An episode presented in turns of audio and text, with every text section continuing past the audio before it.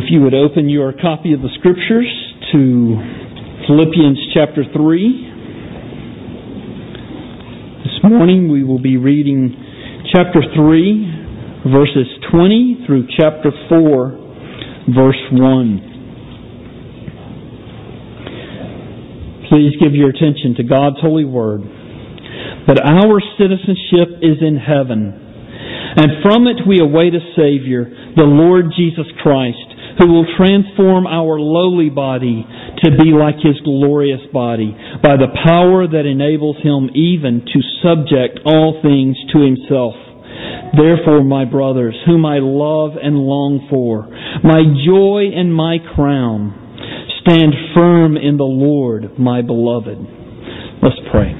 Father, I pray for your people to stand firm in the Lord, to always remember that His power, which enables Him to uh, set all things underneath His feet, is at work in them.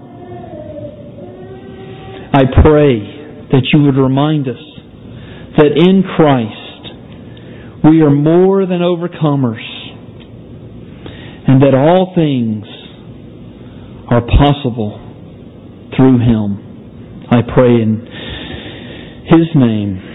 Amen. I have been uh, seeking to uh, teach uh, the doctrine of sanctification as we have been moving through these latter uh, verses of Colossians chapter 3 and moving on into chapter 4 uh, because this is what the Apostle Paul is, is doing here. And um, in seeking to do this, I have um, I, I, thought of a of a novel way to to try and illustrate what I believe Paul is saying in Philippians chapter three. Uh, anytime I use the word novel in the pulpit, it worries me because um, there's really nothing new under the sun, especially when you're talking about God's Word. So let me explain what I'm seeking to do. What I'm wanting to do is I want to illustrate what Paul is saying in Philippians 3 by turning to another passage of Scripture. And that's actually not a novel approach because that is uh, the way um, the Apostle Paul uh, often did it.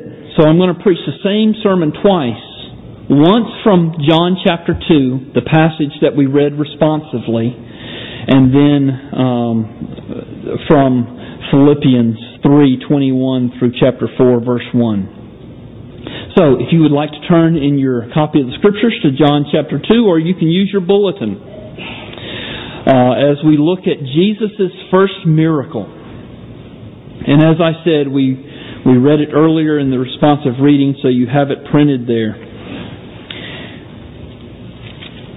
John chapter 2, there was a wedding in Cana of Galilee, and it specifically says in chapter 2, verse 1, that on the third day, well, what is this on the third day? What is that reference to? Well, that's uh, reference to uh, the third day after Jesus met his disciples. Jesus had been in the region of Galilee, and uh, while he was there, he met Andrew and Peter and Philip and Nathaniel. And so he has these four new disciples, uh, his four earliest disciples with him. And while he is there, uh, he goes to a wedding. Uh, we don't know if this was someone in Jesus' family. We can surmise that this was someone close to his family because um, Mary, Jesus' mother, uh, was there and was involved in the wedding uh, Jesus brought his new disciples with him to this wedding. Mary notices that the wine has run out. They've run out of wine. And so she becomes stressed. It would be like, um, I'm from, from Georgia originally. You know, if you were putting on a party and um, the hors d'oeuvres ran out uh, really early, it would be a serious breach of etiquette Uh, very embarrassing. So, you, so you you can see Mary is being is is very stressed here. It could be that she's stressed because Jesus has brought four uninvited guests, and she's thinking maybe they drank all the wine. I don't know, but but she's stressed when they ran out of wine. So they so she goes to Jesus and she says, "We've run out of wine," and Jesus gives her this response in verse 4. He says, Woman, what does that have to do with me? My hour's not yet come. Now, there's two issues that are immediately raised here by Jesus' response. First, the first issue is the way that Jesus speaks to his mother. Children, um, what would happen to you if, in the midst of telling your mother no, you spoke in the way Jesus did. Woman, what, what does this have to do with me? Well, I know what would have happened to me, um, and it wouldn't have been good. I don't even know if I would be brave enough to speak to my wife like that. uh, Jesus is using an affectionate term. He's not speaking uh, in a disrespectful term. He's not being rude. It's a, it's a disrespect, I mean, it's a respectful way of speaking to his mother. But at the same time, he's still telling her no. Why is he telling her no? Well, Jesus was very focused. Everything in his life revolved around his mission to go to the cross, to become sin for sinners, to die in their stead, and then to be raised on the third day.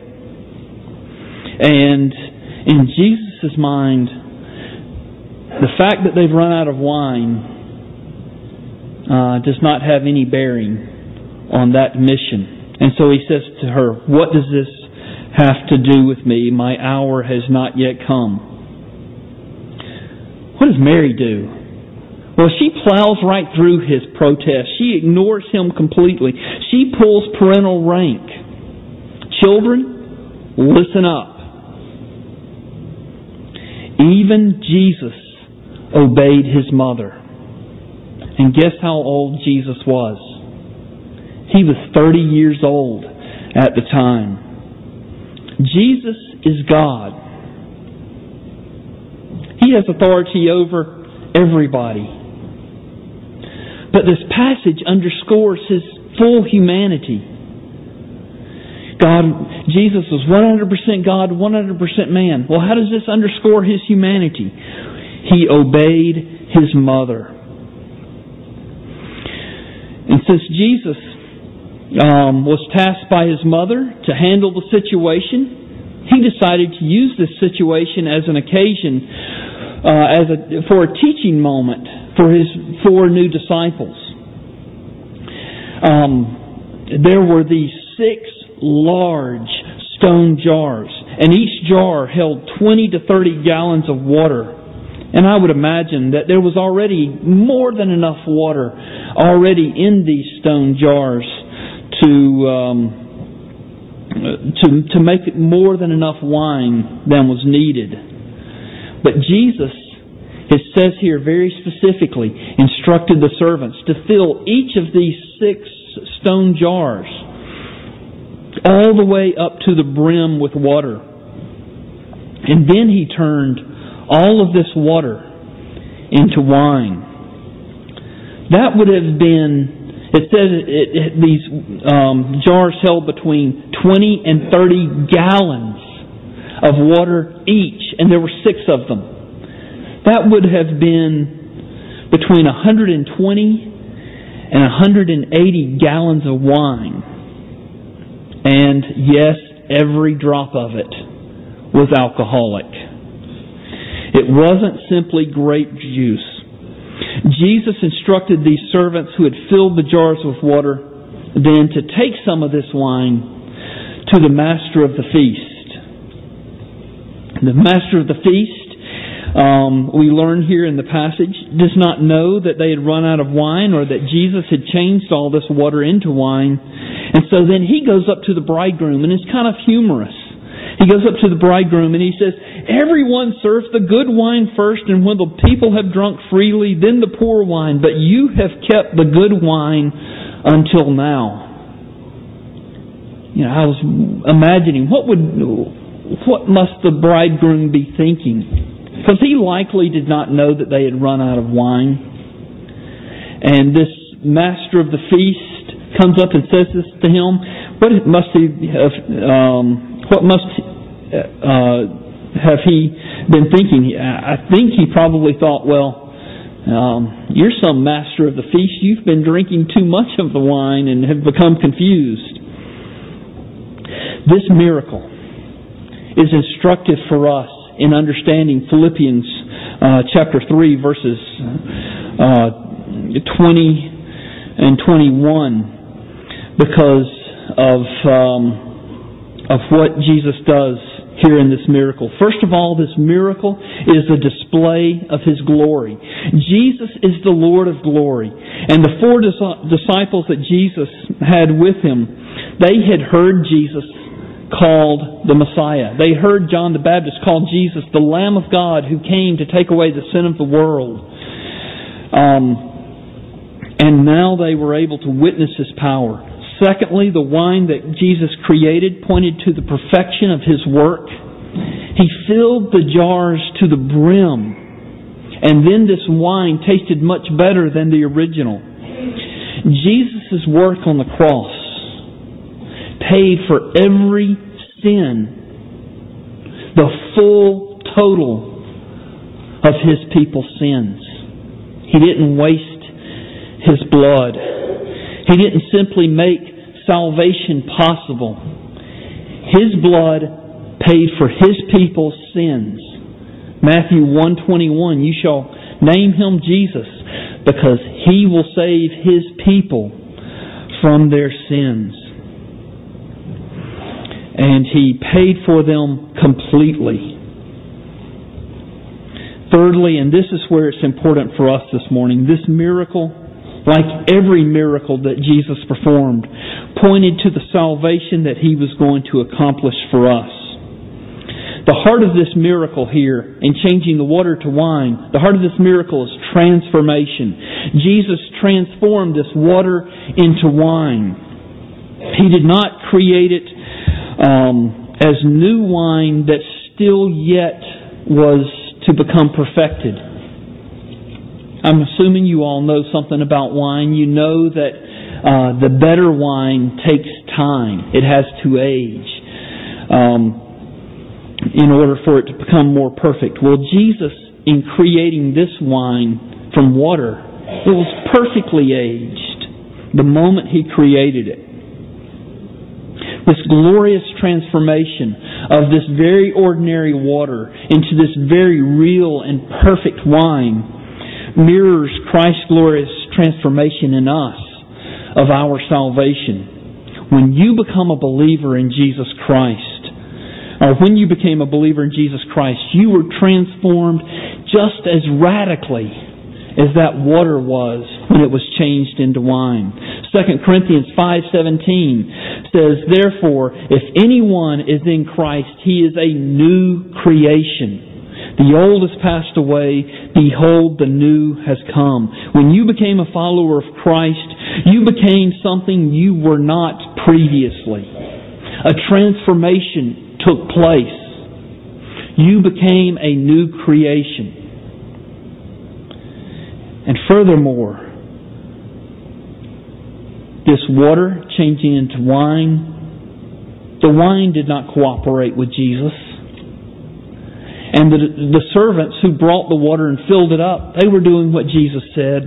In other words, it was all Christ's work. Our salvation, our transformation is all Christ's work. When did the water help Jesus make itself into wine. Well, it did not. Likewise, you did not help Jesus transform you.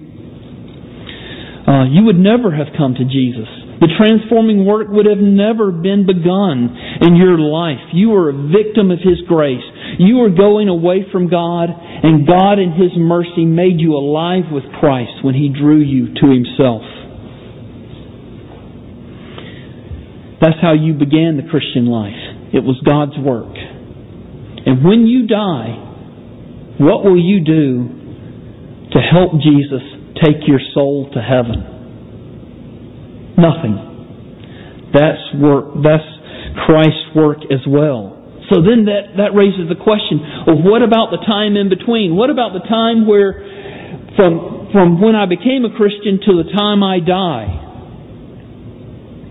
Is that my work? Do I cooperate with Christ in that work? What can you do? The question is to help Jesus make you grow in His grace in a very real way, the answer is the same. There's nothing you can do to um, to help Jesus transform you. It is His work completely. Now you have a response because I know you're asking this question. What about me? Well, you have a response that is empowered by His work. You would not respond. You would not have power to overcome your own indwelling sin if it were not God's work in you. Your response, in other words, and you are 100% responsible to respond, to obey. But your 100% response is God's grace working in you. Remember the passage um, a few months back, Philippians 2, 12 and 13, Paul says, Continue to work out your salvation with fear and trembling. For it is God who is at work in you both to will and to do according to his good purpose. You have a responsibility. It is a 100%, 100% responsibility. But it is not a cooperation. It is you responding to God's grace in your life. So, the question, what do you do to between when Jesus drew you to himself and when you die and go to be with him? It's not you the answer is not that you cooperate with Jesus. It is rather that he is at work in your life. If you belong to Jesus, He will be making you more like Him. He has secured your perfection in heaven. Look at Philippians 3, um, verse 21. The Apostle Paul says, beginning with verse 20. But our citizenship is in heaven, and from it we await a Savior, the Lord Jesus Christ, who will transform our lowly body to be like His glorious body by the power that enables Him even to subject all things to Himself. Your perfection is secure. Not only you're standing with God, but you are going to receive a perfect body, a glorified body, a sinless body, a body that will be free from temptation. You will have a glorious body to house your eternal and sinless soul. And while we are here on earth, between the time when He changed us to the time that we go home to be with Him, Jesus is changing our desires, our habits, our actions, our words, our motives, so that we are becoming who we will be. He is changing you through ongoing repentance, through continually renewing your trust in Him. This work between when you became a Christian and when you died to go home to the Lord, when you were made perfect, is His work all the way through. You are simply responding to Him. What does this mean? And here's where I'm going to connect it back to John chapter 2 and his miracle of changing that, that water into something completely new, into perfect wine that filled up the brim of those six large water pots or, or jars. Jesus is able to change anyone in this room. No matter how many previous attempts you have made to change and have failed, He can change you. No matter how difficult your circumstances, He can change you. No matter how powerful a grip sin has on your life, He can change you. And here is the really, really good news. Christ can not only change you, He desires to change you. And verse 21 says He has the power to do it. Embrace Him. Embrace His change agenda that He has for your life. Your salvation is a glorious transformation. Your salvation resulted in you becoming a new creation. And now, I want to quickly, very quickly, take you through how he does this. Before you became a Christian, as I said earlier, you were moving away from God, but you became a believer because Jesus Christ reached out and grabbed you. He transformed you. He gave you a new nature. This is what we call regeneration or being born again. He raised you from the dead spiritually. He remade you. And as a believer, now you have new desires, new motives, and new goals. All this newness that is in your life revolves around the Lord Jesus Christ. My mom thought that I had become, um, joined a cult uh, when in college I became a Christian. Because I went to church growing up. I'd walked the aisle. I had sat up and paid attention while the preacher preached. But my life really was focused around me. And I, I went off to college and I come back and my mom sees that my life is now not focused around me, it's focused around Christ, and it was such a big change that she thought that I had um, joined uh, an unhealthy group of people. So you have received regeneration. You've also received a transformed record. This is what we call justification. Um, some states have a repeat offender law. It's called three strikes and you're out. You know, after three repeat um, felonies, I guess it is, then you go to jail without any possibility of uh, parole. Well, we are repeat offenders. We have thousands and millions of sins in our records that are counted against us. But Christ wiped your record clean by His death and resurrection if you belong to Him. And not only that, He gave you His record of complete righteousness. He completely transformed your record so that there's no possibility that you will receive punishment for your sins on the day of judgment if you were in Christ.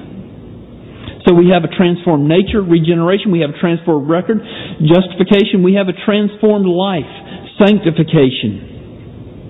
Christ is at work in you. Not only does He change your desires, your motives, and your goals, He also changes your life. He changes how you conduct yourself. You don't by any means become perfect, but the overall trajectory of your life starts heading toward heaven. Because the goal of your life, Jesus Christ, is there.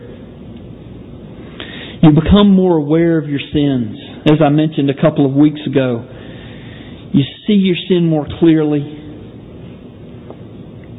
But as you see your sins more clearly, your disgust with yourself might grow. But at the very same time, you are becoming more and more enabled to turn from them. But you might be thinking, I still feel entrapped by my sins. Is Christ really at work in me? I don't feel transformed.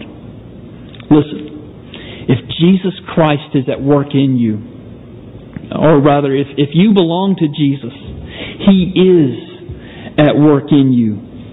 Your growing frustration with sins that uh, have power over you could very well be due to the fact you belong to Him and He is at work in you. That frustration is the frustration that He is causing. The painful consequences of your sins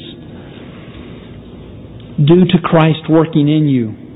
He's doing what He has to do to sanctify you because you belong to Him. And so you have a transformed life. You also have a transformed eternity if you belong to Christ. This is what we call glorification. This is what I mean when I keep pointing over here. I'm talking about glorification. Last week I spoke about the nature of our glorified bodies that we will receive when we get to heaven. It will be, verse 21 tells us, like Jesus' glorified body. It will be a body wonderful beyond our imagination. No more physical weaknesses. No more infirmity of, uh, associated with old age or illness. No more sadness. No more temptation. No more sin. You will have a limitless energy and a perfect health in heaven. And Paul is telling them about their glorified body. And he's been telling them in chapter 3 about their sanctification, about how they can grow in Christ. Not so that they can sit back and be comfortable and rest easy. Rather, he is telling them because he wants them to stand firm. Chapter 4, verse 1 Therefore, my brothers, whom I love and I long for, my joy and my crown, stand firm thus in the Lord my beloved. He is saying, Christian, you can stand firm in Christ. He's telling you about your future glory so that you can have a present confidence. That you can have a present confidence that people without Christ simply do not have you can stand firm in Christ. You can press forward in obedience to God in Christ. Nothing has power to hold you back. It is God's work. I'm sorry, it is God's power that is at work within us, verse 21 the infinite, the eternal power that Christ uses, uh, that He exerts in ruling the universe, is at work in you. Christ Himself is at work within, is at work in you. That is that should be a revolutionary concept if you've not fully thought this through. God Himself is at work with you. It is little surprise that Paul says uh, later in Philippians, in Philippians chapter 4, I can do all things through Him who gives me strength. It should revolutionize your whole perspective. Don't tell me that you can't escape from sin if you belong to Jesus Christ. Don't tell me that you can't um, grow in your relationship with Him if you belong to Him. Paul is saying, if you belong to Him, His work, His infinite, eternal work, is at work in you. Don't tell me that you've got to give in to this or that sin. You can stand firm, chapter 4, verse 1, because it is Christ who is at work within you. Let's pray together. Father, I pray as we are talking about, admittedly, uh, this deep subject of sanctification. Even the, the concept itself employs a big word to uh, explain it. But it's where we live. And it, and it explains to us and reminds us that Christ's power was at work within us when we came to Him, will be at work within us when He gives us a glorified body like His own body, and is at work within us every moment of our Christian lives here on this earth. Father, I pray that you would be at work within us and remind us of that fact daily, even moment by moment. We pray in Jesus' name. Amen.